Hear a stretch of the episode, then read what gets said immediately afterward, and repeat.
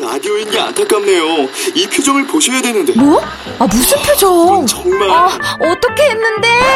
KBS 라디오 7개 채널에서 제공하는 최고급 정보들을 사진과 기사 그리고 영상으로 확인하실 수 있습니다. 읽는 라디오 KBS 라디오 홈페이지 라디오.kbs.co.kr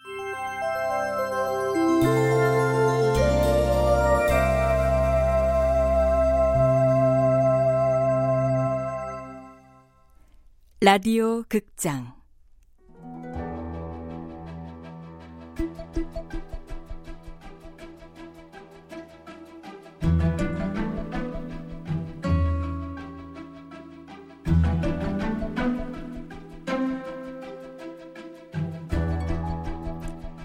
가족의 탄생.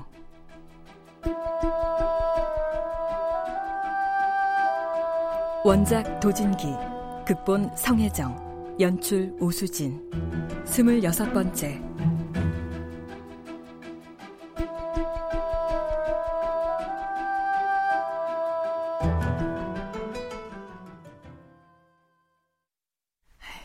오늘 여 오신 김에 말씀을 해주고 가 있어. 에? 안 그래도 어르신 유품을 어떻게 해야 하나 했는데 잘 됐네 얘. 글쎄요. 나도 아직 생각을 안 해봐서. 진구가 소집한 회의를 위해 저택을 다시 찾은 남고운 남문영 자매는 생전에 남현우가 누워 지내던 안방에 들어와 두리번거리고 있다. 아버지 생전에는 들어와 본 적도 없는 곳을 아버지가 사라진 후에라야 찾아온 자매는 무슨 생각인지 아무 말이 없다. 사장님은 따님들이랑 상의해서 알아서 하라고 하시던데 얘.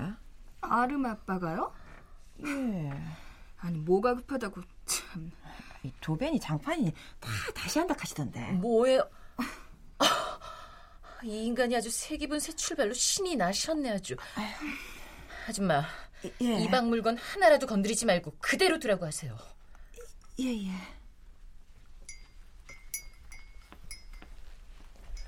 근데 지금 이렇게 한가하게 차나 마시고 있어도 되는 거야? 그럼 뭘 해야 하는데? 오늘 회의는 진구 씨가 소집한 거잖아. 준비는 다 된 거야? 남고원 자매도 와서 기다리고 있고 김필립 아저씨도 왔고 이제 고진 변호사님만 도착하면 회의 시작인데. 혜미는 아직도 날 못 믿는 거야? 아니면 염려가 지나친 거야? 몰라. 김진구는 정말 알다가도 모를 사람이거든. 아, 고 변호사님은 뭘 하셔 이번 을에? 글쎄, 어제 통화했을 때는 모든 걸 알아내신 것 같던데? 그럼 이번 의뢰도 상사시킨 건가? 뭐야? 그럼 진구 씨가 진 거야? 왜 그렇게 생각해? 당연한 거 아니야? 진구 씨랑 고진 변호사님은 서로 상대편 대리인이잖아. 한 사람이 이기면 다른 한 사람이 지게 돼 있는데. 글쎄, 그럴까? 아우, 답답해. 아, 나한테만 먼저 좀 말해주면 안 돼? 나 진구 씨 여자친구 맞아? 오늘은 혜미가 날 믿는 만큼만 믿어봐.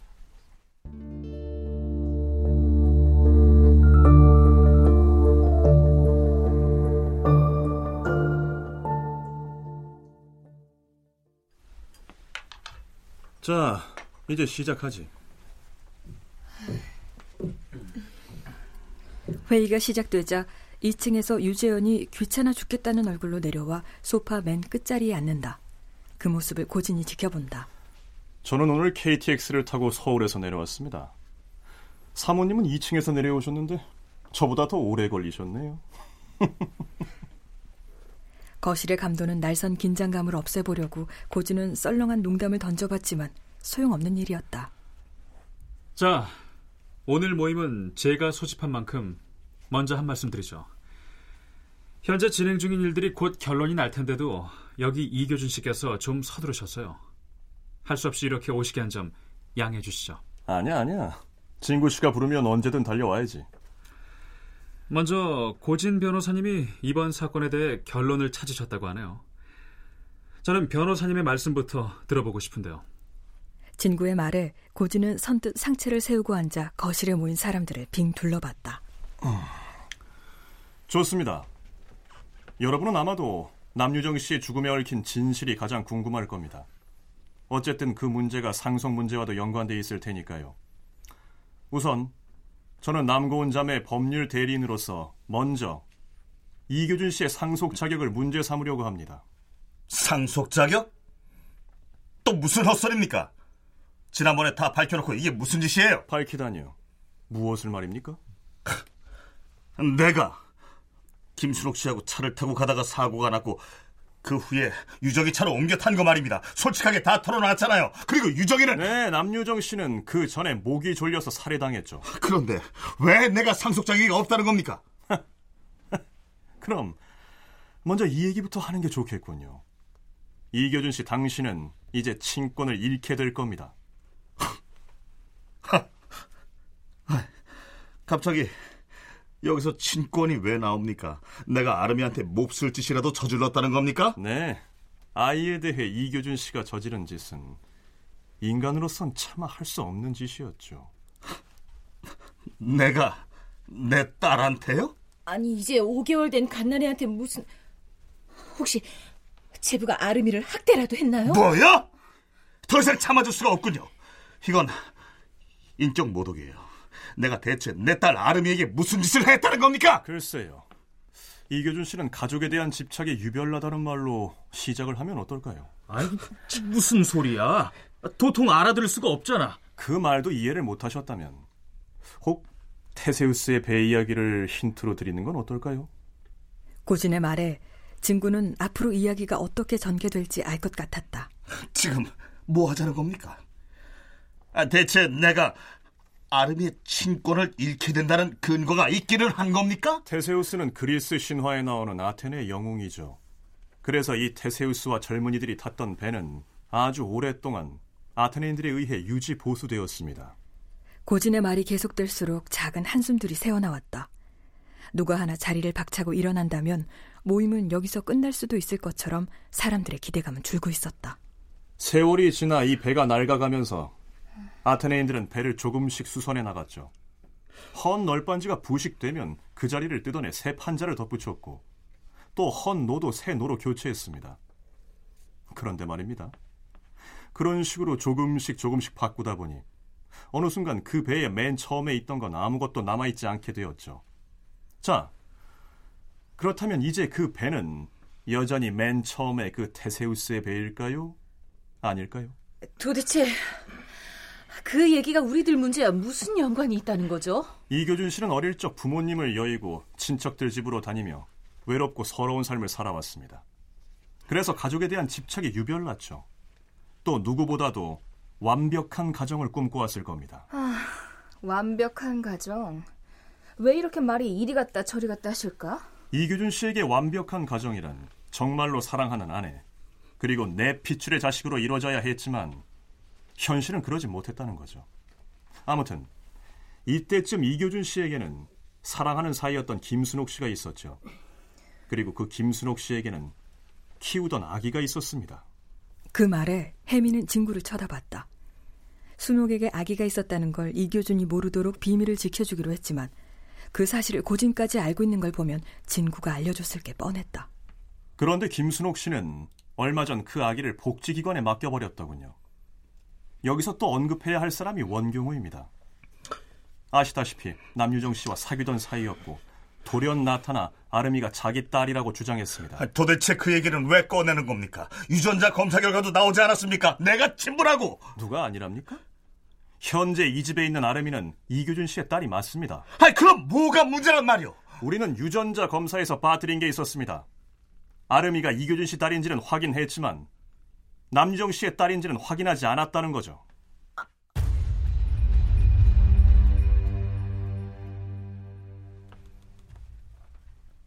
뭐야? 소리야? 마, 말도 안 되는 소리입니다. 유정이는 아르비를 열 달간 자기 뱃속에서 키우다가 낳았어요. 그건 가족들도 다 알고 있다고요. 네, 남유정 씨는 분명히 아이를 낳았지만 지금 이교준 씨 방에서 자고 있는 저 아기를 낳지는 않았습니다. 아, 재밌군요. 당신의 상상력이 어디까지인지 계속 들어보죠. 아, 아, 정말 그게 무슨 말이에요? 그럼 유정이가 낳은 아이는 어디에 있다는 말이죠? 바로 김순옥 씨가 키우다가 복지시설에 맡긴 아기. 그 아기가 바로 남유정 씨 아기입니다.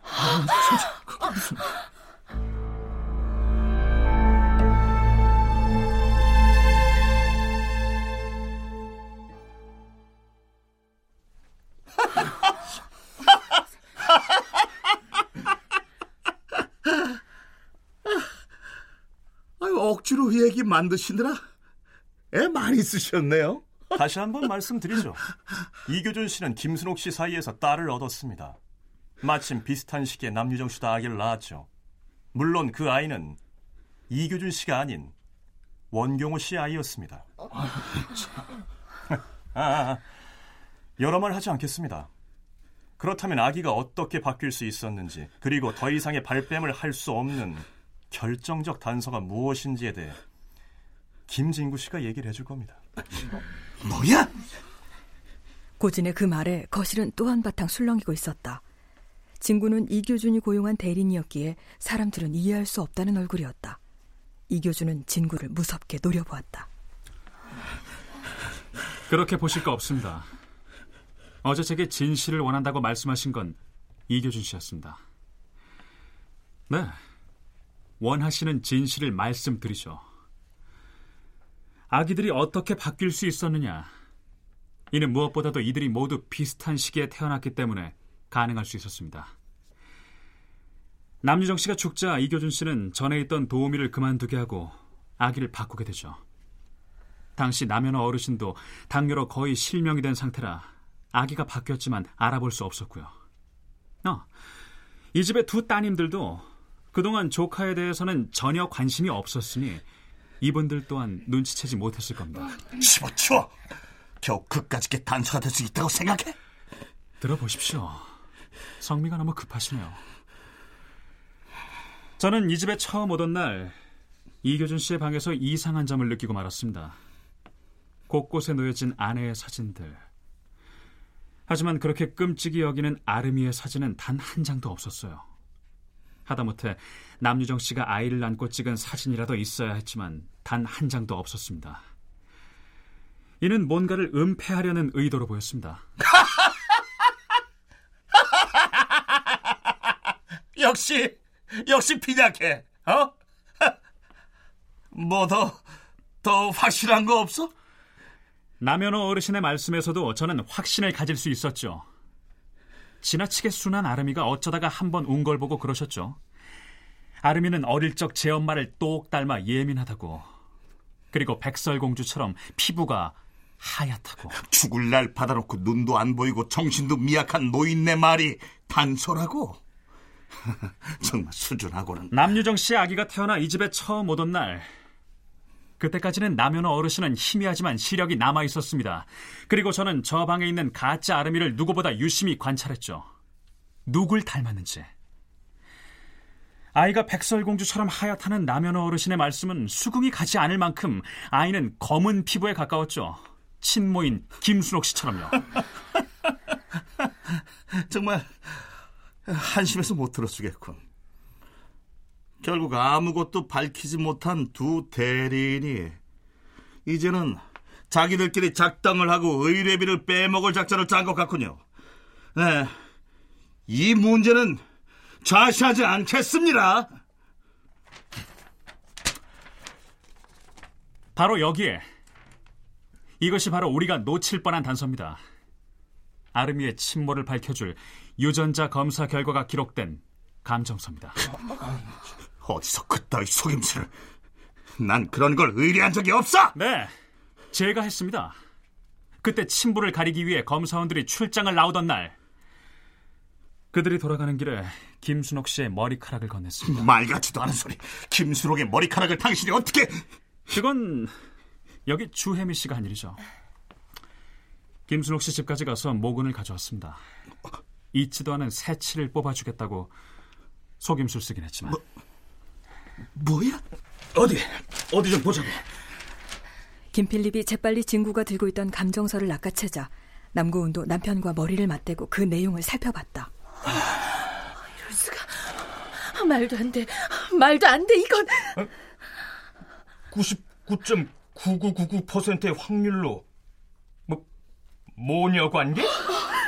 이 더러운 새끼 어떻게 사람 탈을 쓰고 어, 이런 인간 같지도 않은 어디 또 반박해 보시지 자, 자, 진정들 하시고요.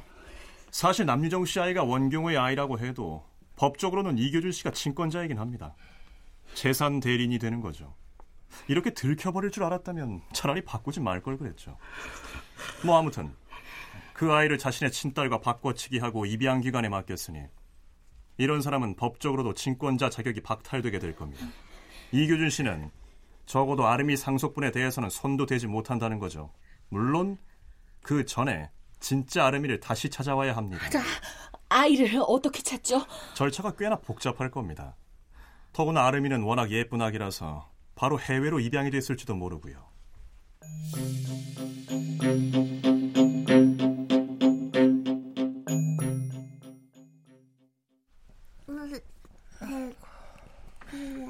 어야 어야 그래.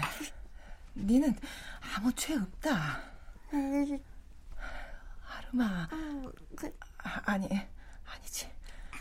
아휴, 그럼 니를 인자 뭐라 부르면 좋겠노? 거실과 주방을 오가며 모든 얘기를 듣고 있던 영덕은 이교준의 방으로 와 아름이를 안고 있다. 충격이 가시지 않았던지 영덕은 넋이 나간 얼굴로 멍하니 앉아만 있다. 너가 아버지? 어째가 어째가 그랬을꼬 이제 니나 내나 곧 이 집을 떠나게 생겼네. 그자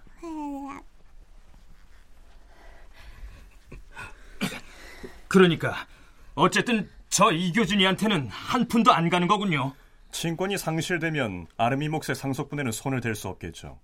하지만 남유정 씨를 대신해 물려받는 부분은 있습니다. 대습 상속분이죠. 그렇습니다.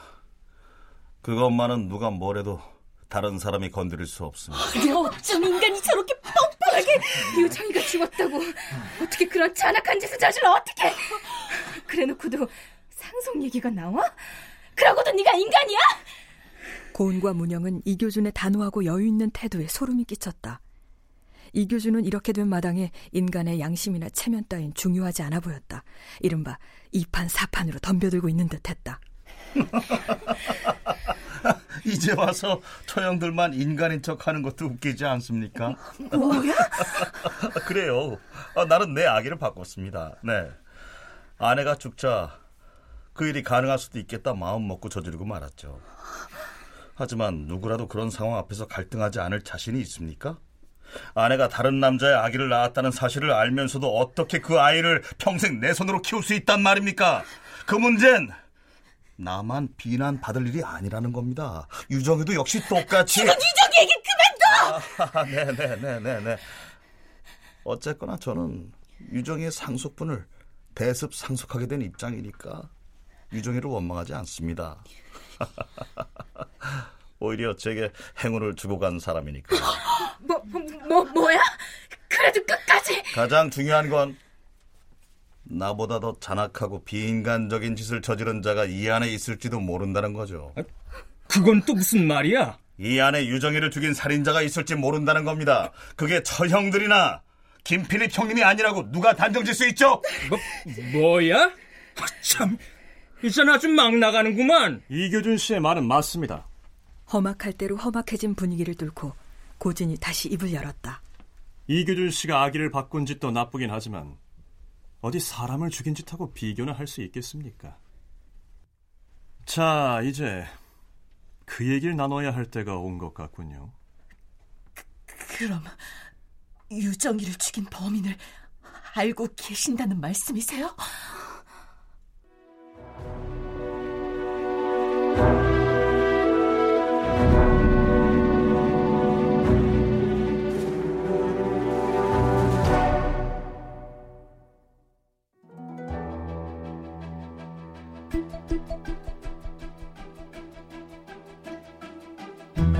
라디오 극장 가족의 탄생 도진기 원작 성혜정 극본 오수진 연출로 26번째 시간이었습니다.